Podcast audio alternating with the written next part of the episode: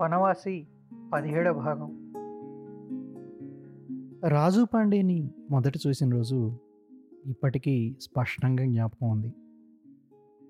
కచేరీలో కూర్చొని పని చేసుకుంటున్నాను. గౌరవర్ణపు శరీరఛాయ స్ఫురద్రూపం గల ఒక బ్రాహ్మణుడు వచ్చి నమస్కారం చేసి నిలబడ్డాడు. వయస్సు యాభై ఐదు యాభై ఆరేళ్ళు ఉంటుంది. కానీ వృద్ధుడు అనడం పొరపాటు. ఎందుకంటే ఇటువంటి కాయపుష్టి బెంగాలీ యువకుల్లో కూడా అట్టే కనపడదు. నుదుట తిలకం పైన తెల్లని ఉత్తరీయం చేతిలో ఒక చిన్న మూట. చాలా దూరం నుంచి వస్తున్నానని చెప్పాడు. ఇక్కడ కొంత భూమి తీసుకుని సాగు చేసుకోవాలని అతని ఉద్దేశం. నిరుపేద భూమికి శిస్తు కట్టే స్తోమత కూడా లేదు.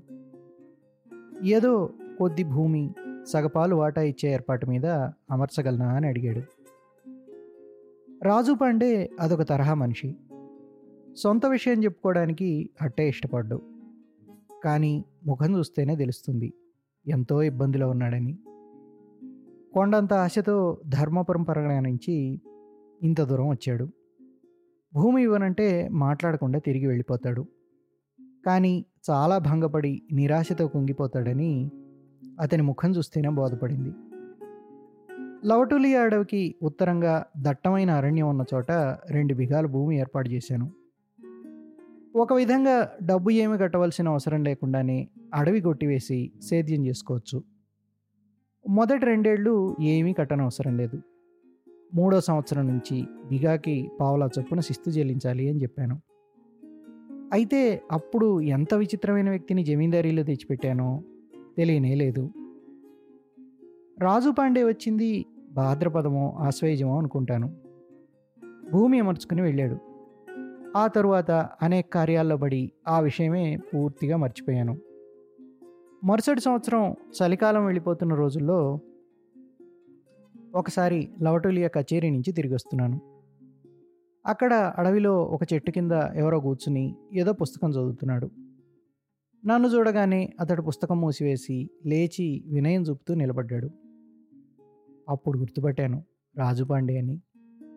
కానీ ఏడాది కిందట భూమి కౌలుకి తీసుకుని వెళ్ళిన పెద్ద మనిషి తర్వాత ఒక్కసారి కూడా కచేరీలో ముఖం చూపలేదు.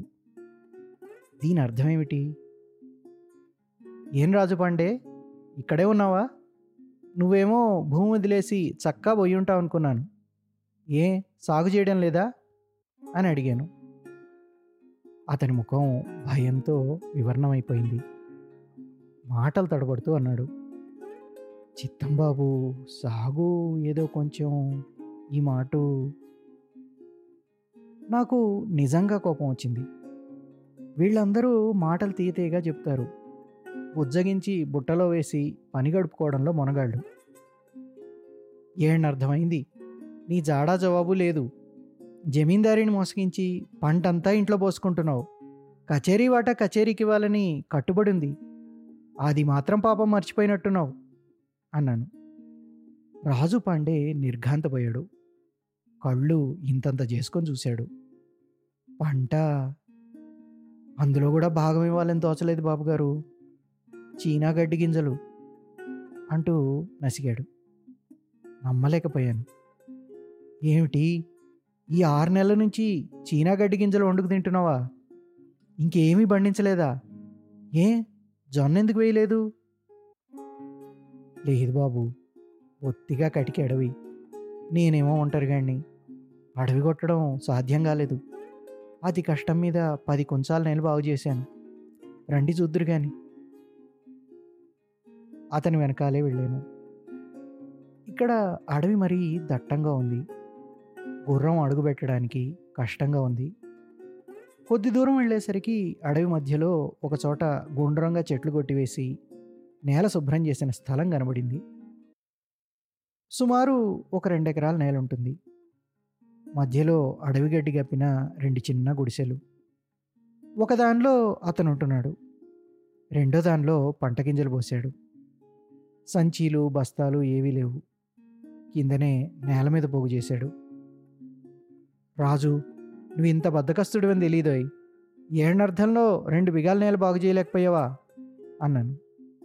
రాజు పాండే భయపడుతూ భయపడుతూ ఎవదెక్కడ బాబు గారు? ఒత్తిగా లేదండి. అన్నాడు. ఏ? రోజంతా ఏం చేస్తావు? రాజు పాండే సిగ్గు వల్ల మాట్లాడలేకపోయాడు. అతడు బస్ చేసిన పాకలో సామాన్లు అట్టే లేవు. ఒక లోట మినహా మరో లోహపాత్ర కంటపడలేదు. ఆ లోట కొంచెం పెద్దది కాబట్టి వంటకు కూడా అదే పనికొస్తుంది. వంట అంటే అన్నం కాదు. చీనా గడ్డి గింజల జావ. పచ్చి మధ్య ఆకుల్లో వేసుకొని తింటే ఇంకా కంచం ఎందుకు? తాగడానికి మంచినీళ్ళు కావాల్సి వస్తే సమీపంలో ఒక చిన్న గుంటుంది. ఇంకేం కావాలి? గుడిసెలో ఒక పక్కగా రాధాకృష్ణుల నల్లరాతి విగ్రహాలు చిన్నవి. చూసేసరికి బోధపడింది. అతడు భక్తిపరుడని. చిన్న రాతి అరుగు అడవి పువ్వులతో అలంకరించింది. అరుగు పక్కన ఒకటి రెండు పుస్తకాలు దస్తరాలు. అతడికి వ్యవధి లేదు అంటే రోజంతా పూజలు అర్చనలతో వెళ్ళబుచ్చుతూ ఉంటాడనమాట.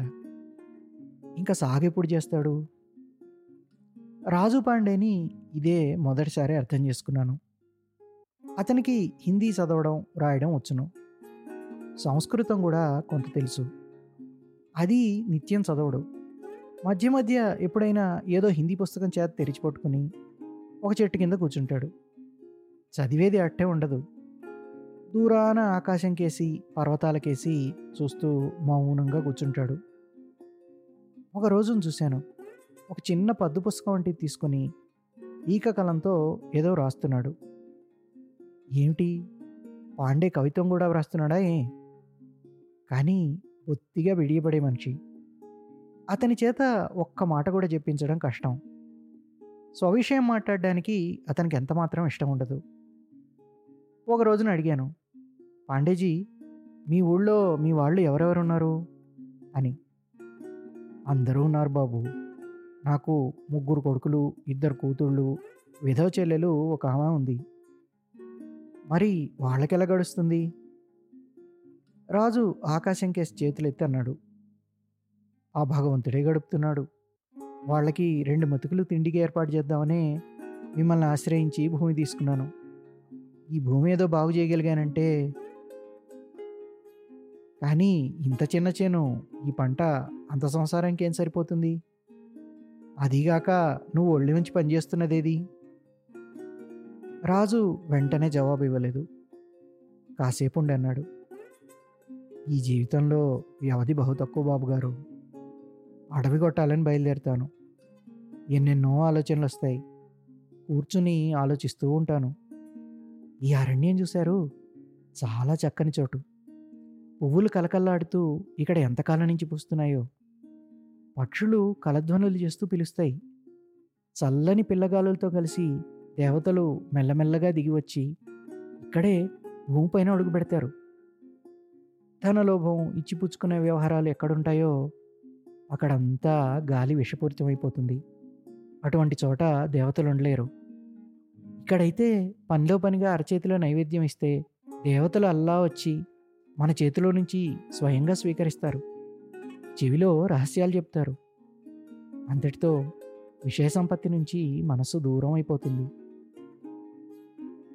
రాజు పాండే కవి మాత్రమే కాదు వేదాంతి కూడా. కానీ రాజు ఇంటి ఖర్చుకి డబ్బు పంపొద్దని పిల్లల్ని పెళ్ళాన్ని పస్తులుంచాలని దేవతలు చెప్పరే. అదంతా కట్టిపెట్టి పనిచేసుకో రాజు. లేకపోతే నీ భూమి నేను లాగేసుకుంటాను.